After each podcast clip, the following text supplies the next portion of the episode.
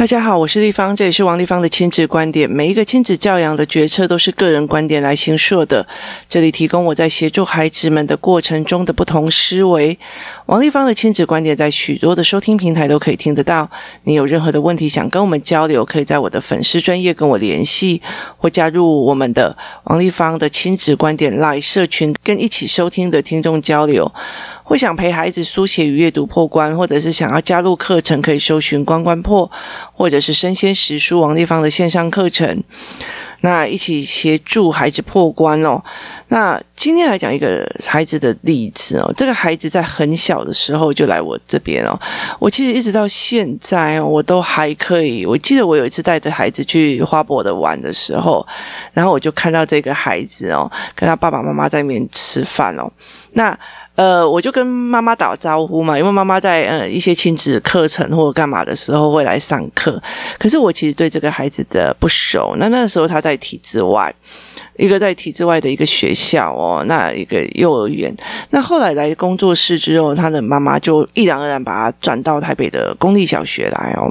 那转到公立小学来，接下来他其实在工作室里面，包括例如说什么玩可能性、规律性啊，一些思考的东西，就是越来越玩很多这样。那他进入了公立小学，其实当时那时候他从体制外要转入公立小学的时候，他们家人都非常非常反对。那反对的原因就是说，其实他都没有超前学习，进入我公立学校什么都不会，他会很糟糕哦。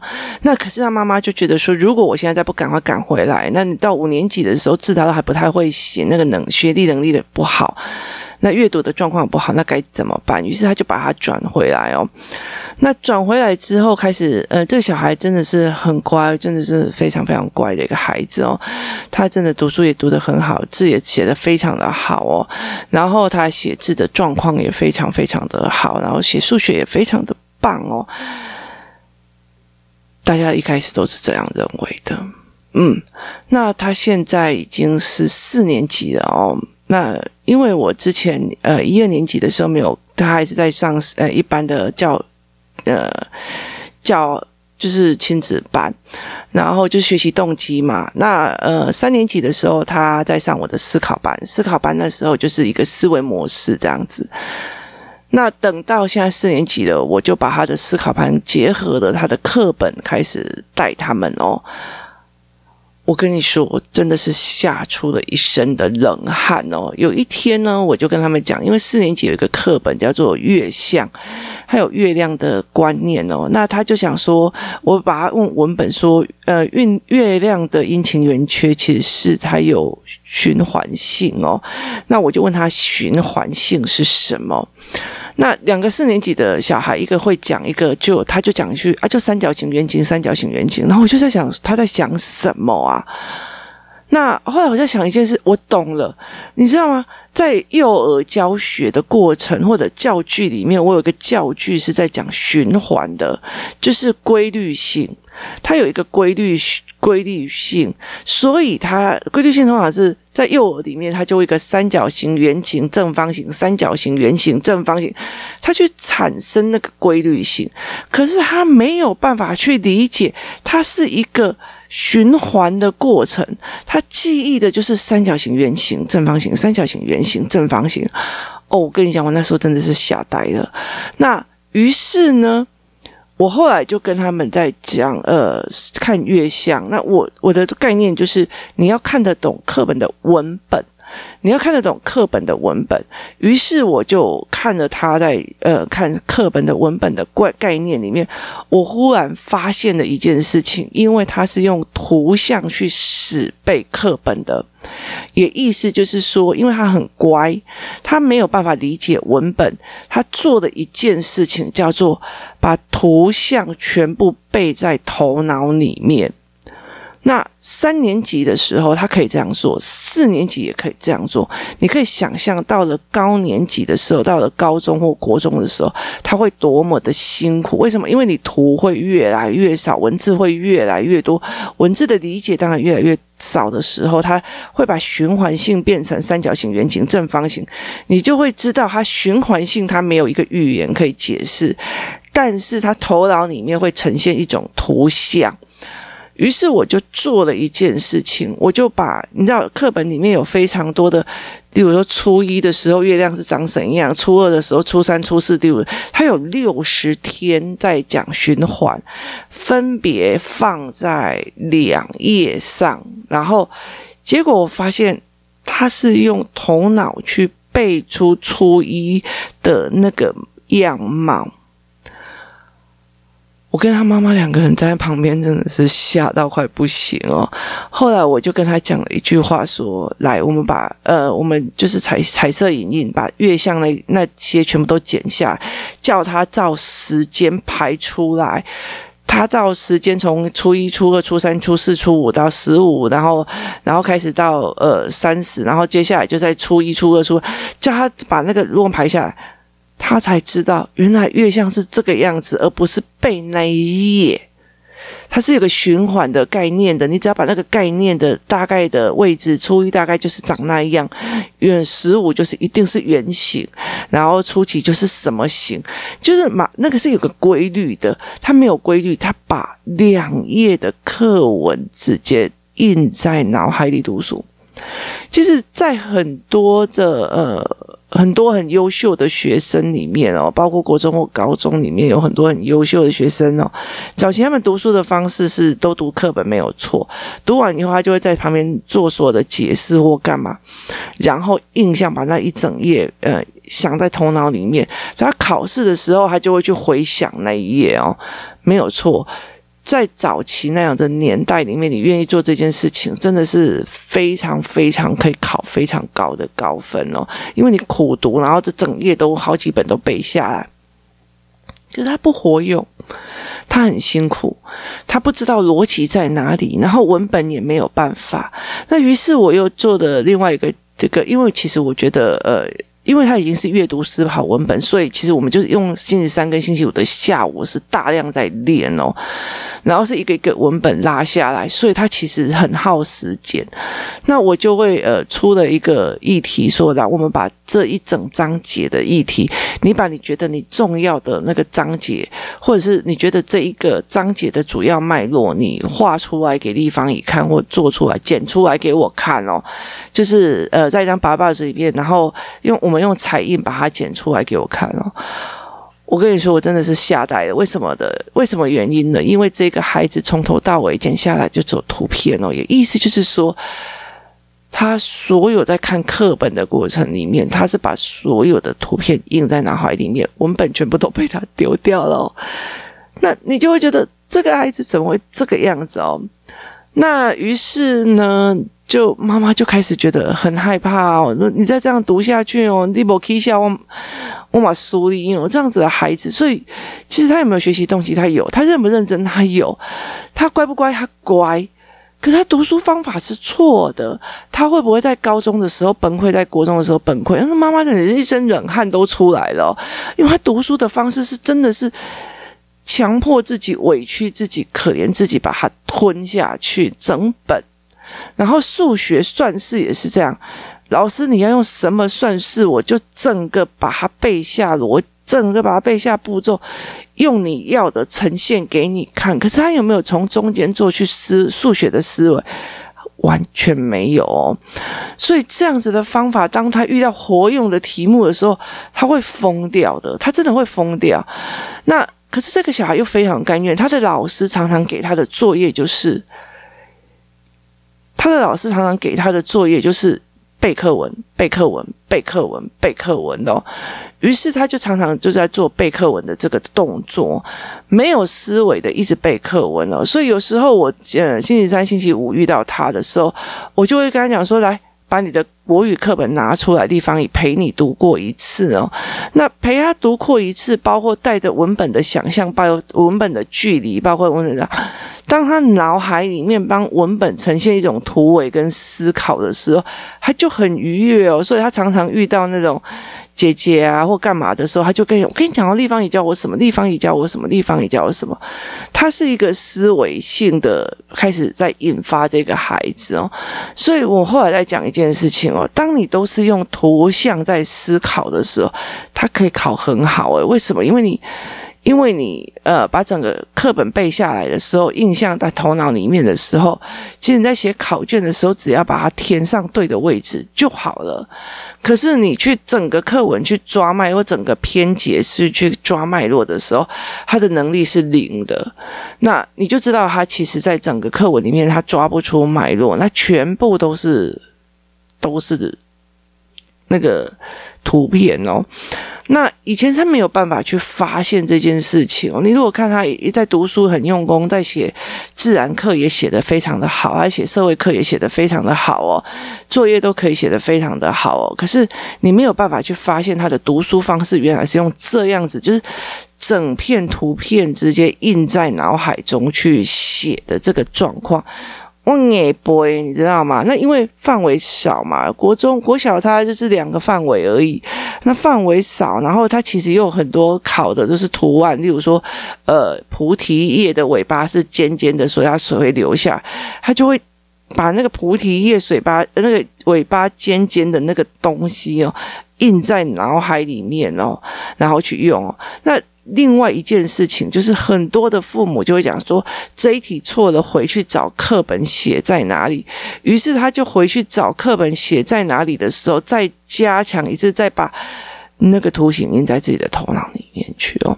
它并不是一件逻辑的推演跟思维模式去做的哦。今天如果换了另外一个叶子，它就会荡死在那边。为什么？因为那个叶子没有在图本里面产生哦。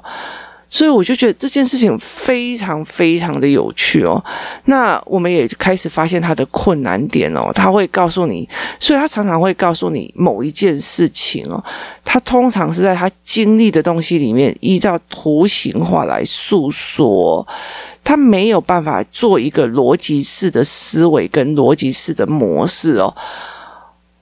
这真的是让我吓得呆呆的哦，他妈妈也吓得非常的大哦。那包括他的数学哦，包括他的这一次在写除法的时候，我发现他问题，所以我会出题目让他妈妈回去陪他带。带的方式并不代表说我们是怎么带算法，而是怎么带那个除法的思维模式这样带。所以他们妈妈就是换了一堆的钱，然后开始陪他一直练，一直练，一直练，一直。练练到后来，他就觉得哦，原来是这样，他就非常非常的开心哦。那这礼拜我又做了一件呃非常大的一个教案哦，就是我发现这件事情的时候，因为这个女生她一直认为她比其他的那些四年级的男生优秀很多，为什么？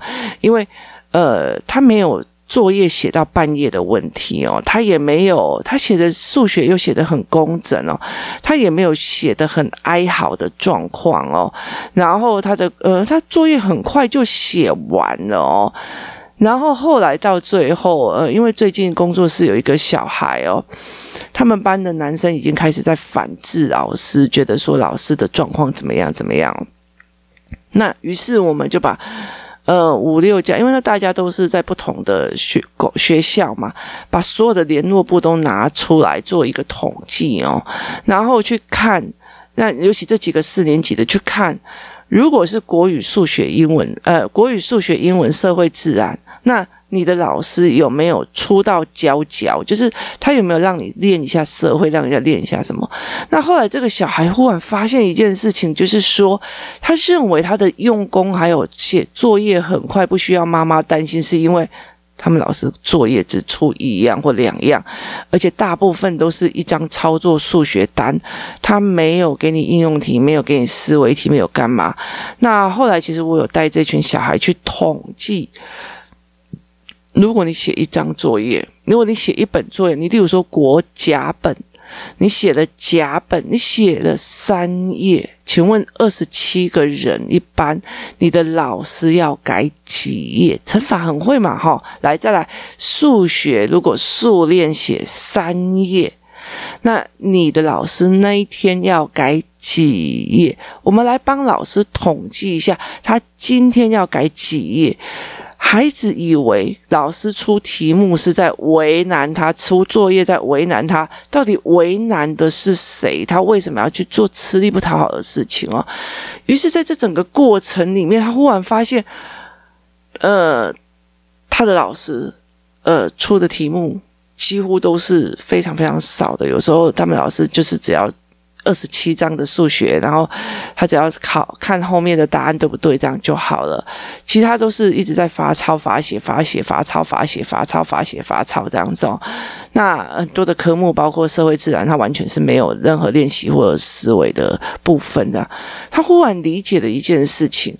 今天并不是我的状况有问题，就是我呃写字、读书、作业非常的快，而是我根本就没有被练到这一件事情。可是另外那个哎哎哎叫，一直叫、一直叫的那个男生。包括语言，包括数学，包括社会科的逻辑度运用，他的老师其实都在平均分配在每一天的功课里面给他们用。所以，呃，他忽然发现这个男生在文本的理解非常的快，可是他在文本的理解很慢，他一直在图文图画式的记忆的模式。那因为他学过学习动机，因为他学过很多东西了，所以他。我跟你讲，我第一次看到一个四年级的女生这么忧愁的对着他，就是产生一个非常忧愁的一个脸。她说：“姨，我终于知道了我的落差在哪里，为什么我都读不懂？因为她就是用。”背的，他认为文本就把它背起来就好，他认为怎么样就这样，他以为他的功课是最乖的，很快都可以写，还以为全世界的小孩，四年级的小孩功课都跟他一模一样，然后他以为他们老师呃出的功课是最多的，可是事实上他都是罚写、罚抄、罚背，那真的他们老师真的要改的作业有不多。啊，然后也没有像其他的一个小孩，他的状况就可以非常非常快的去理解这样子的东西。于是我就会跟他讲一件事情，说：“那你现在该怎么办哦？”那其实，在前一天，因为他妈妈在做那些文本的时候，他陪他，因为他那时候已经发现他都一直在剪那些图形，他文本文字就丢掉、丢掉、丢掉。意思就是在于是他的思维读书的模式里面只在于图像式的思维，他没有在看课本里面的文本，他因为他也看不懂，那他也没有办法去抓出文本的脉络，甚至他不知道文本要怎么分段。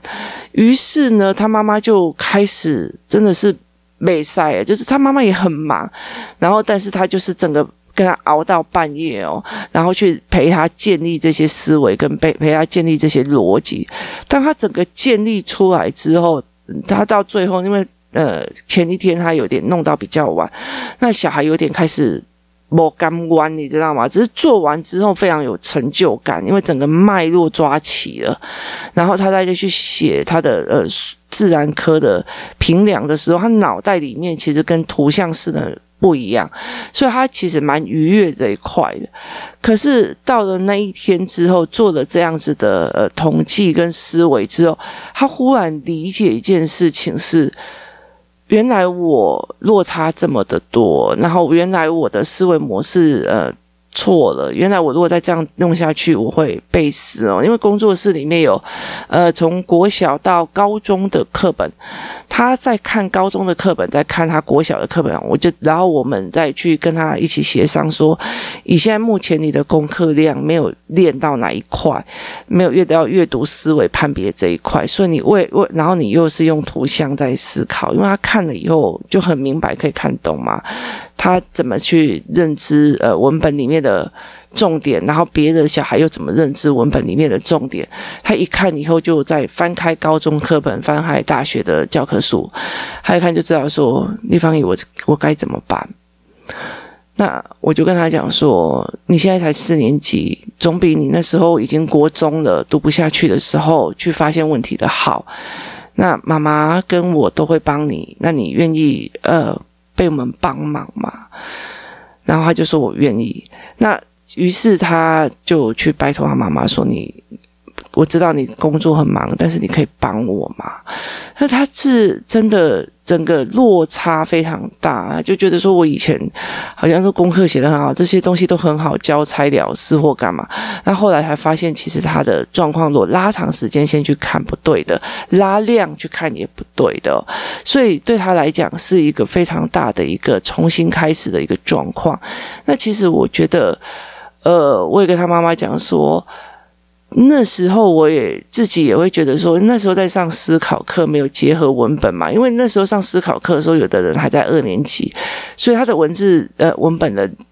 能力不够多去思辨，所以那时候我不知道他是三年级的，没有办法去发现他们三年级的状况，读书的状况是用错误的方式进入了知识文本，因为在呃国小三年级跟国小四年级的时候，他们唯一接触的知识文本叫社会科跟自然科，可是他却用呃。上国语课本的方式去理解知识性文本，意思就是说，国文课本读完的时候，就是生字语词照样造句这样子的使用文字的方式跟背诵文字的方式。那他用这样子的方式去看知识性文本的社会科，他当然是理不出脉络来，他当然是理不出前因后果、因果跟时间感跟时间线的关系出来。所以我后来才发现他们这样子的问题，然后。我才发现，他其实是用图像思维的方式在做思考，那所以他就非常容易是看到一个图形或看到一个东西，他就自己开始自我定义或干嘛。我慢慢的去发现，这个孩子的呃阅读方式是出了状况，也是出了问题点。于是我就会呃，包括他。学校的状况，还有包括他的学校的学习方式跟干嘛，这些就重新重新跑一次哦。就是他必须重新整个调整他的思维模式，包括他的读书的方式，他包括干嘛。可是重点在于是，就算爸爸妈妈有时间或愿意陪他下去熬，也要这个小孩看懂我的问题点在哪里，那会问题点该怎么办？所以当这个孩子去统计了，呃，他的。作业的内容跟他平常在做的事情的时候，他忽然知道了非常严重的一件事情，他有一大块的部分是被遗落的，然后导致他现在的阅读的状况跟阅读的理解是出了一个大的问题。那这样子的问题如果再累加下去的话，他国中跟高中一定会很辛苦。于是他。就开始变得非常的优秀，你知道吗？那开始跟他妈妈讲说：“我可以帮吗？可以帮我吗？”那呃，其实工作室还有另外一个也是图像思维模式的。那他们两个有个共同点哦，就是非常喜欢看漫画。那后来我才会知道，他们看漫画，他们在拉点的时候会把。一片块，好像很像漫画，有没有？就简单那种方方形，然后再对话这样子的方式去理解整个课本的内容哦。所以其实漫画有漫画的好处，它是文本加上画面的结合，对很多小孩子来讲这很重要。或者是夸饰法，哈，然后它就有很多的那个线。跑出去那个啊，然后那个线就跑出去。那个夸式法，它可以用画画的方式去把夸式法弄出来。可是如果变成一个条列式的文本的时候，他又没有办法有这样子的能力去思维？这又是另外一回事哦。杨小爱。好难哦，真的，每一个孩子有每一个孩子不一样的方式哦，所以后来我才会慢慢的去陪这个孩子说，那我们重新的文本要该怎么做？然后后来我也跟他妈妈讲说，这个孩子我们该怎么陪？去陪他怎么去思维哦？那脉络要开始拉了哦。那后来其实哦，妈妈妈妈就会觉得说这样不行哦，他他也觉得说这样子的学校的方式跟模式哦是不行的。它会导致孩子的状况百出哦。那呃，其实因为那一天看了非常多人的联络簿的统计哦，那我那时候教他们怎么去看，那思维模式是什么样。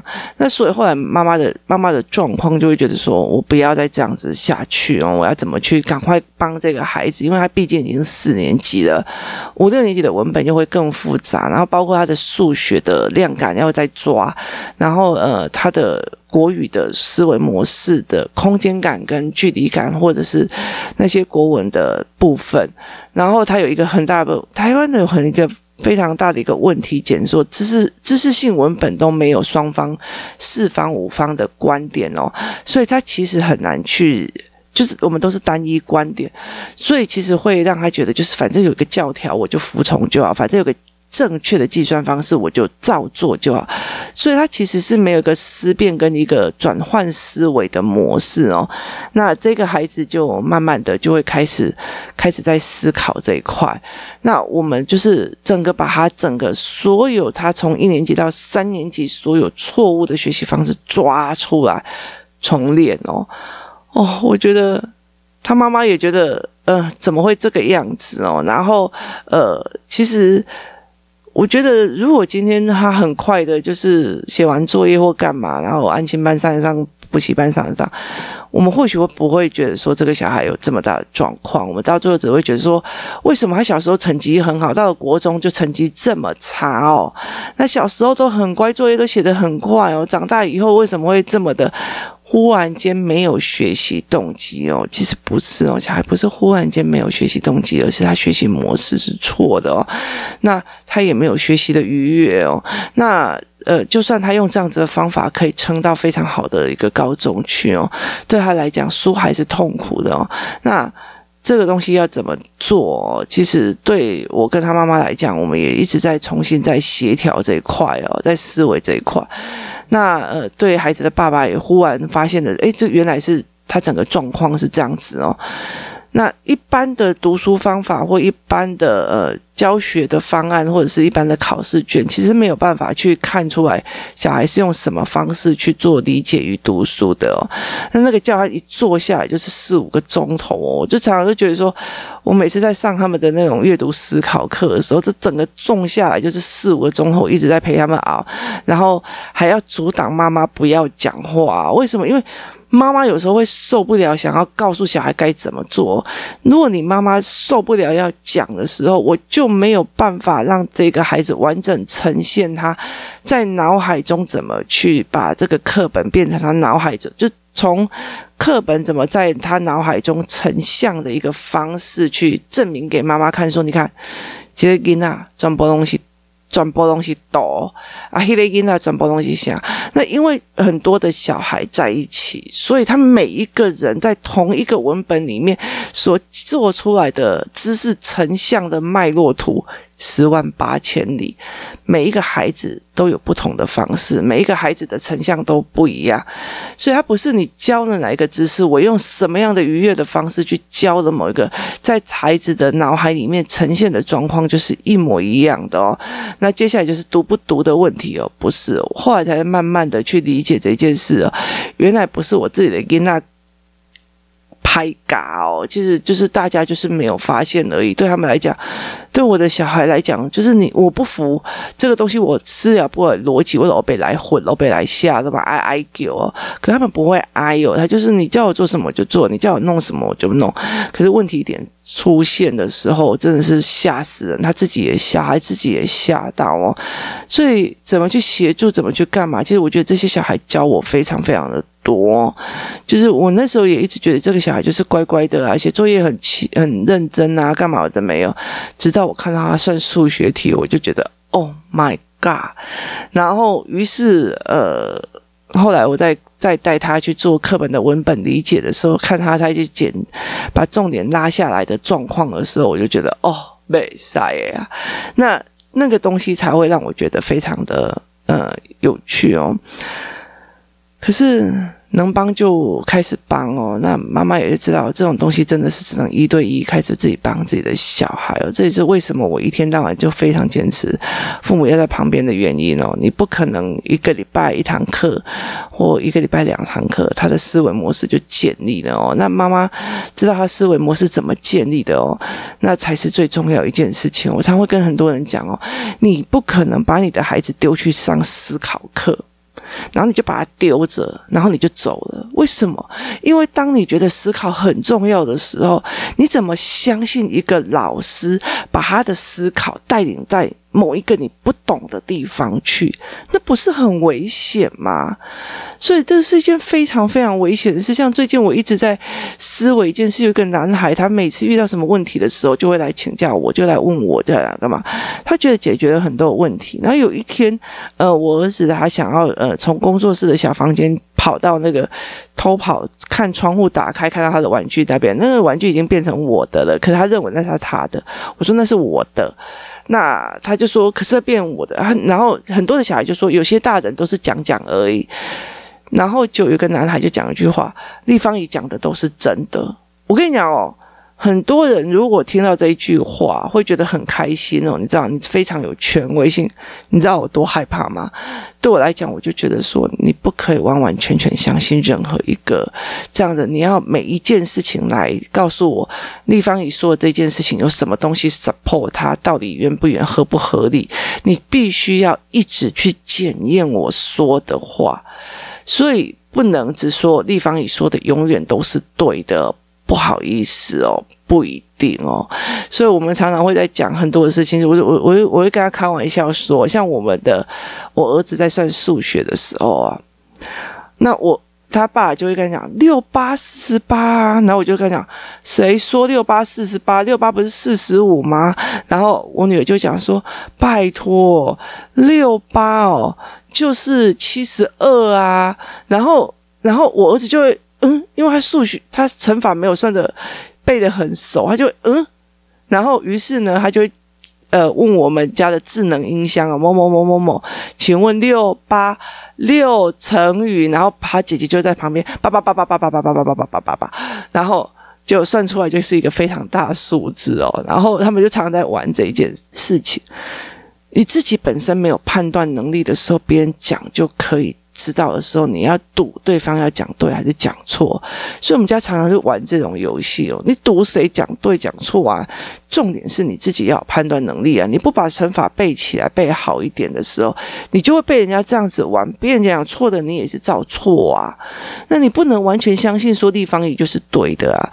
所以在整个过程里面，我其实在协助孩子去看他自己读书的盲点，去看他自己呃思维，然后在环境的盲点，他整个看懂之后，他才会真的是知道说，哎，大家在帮他，或者是说他妈妈在帮他，为什么妈妈在焦虑什么？这才是一个非常。重要的事情，这孩子也教我，这些孩子教我非常非常的多，我非常感谢这群孩子们愿意呃让我看到他们现在目前阅读的难。然后也让我脱离了一种非常大以为的自私是甚至就是说，原来不是孩子想不想读、愿不愿意读哦，其实有很大的一个部分是以他的阅读方法又没有能力撑下去，这才是一个最重要的一个思维点哦。谢谢这群孩子教我，也谢谢这群父母愿意这样子的陪孩子熬哦，非常感谢大家，今天谢谢大家的收听，我们明天见。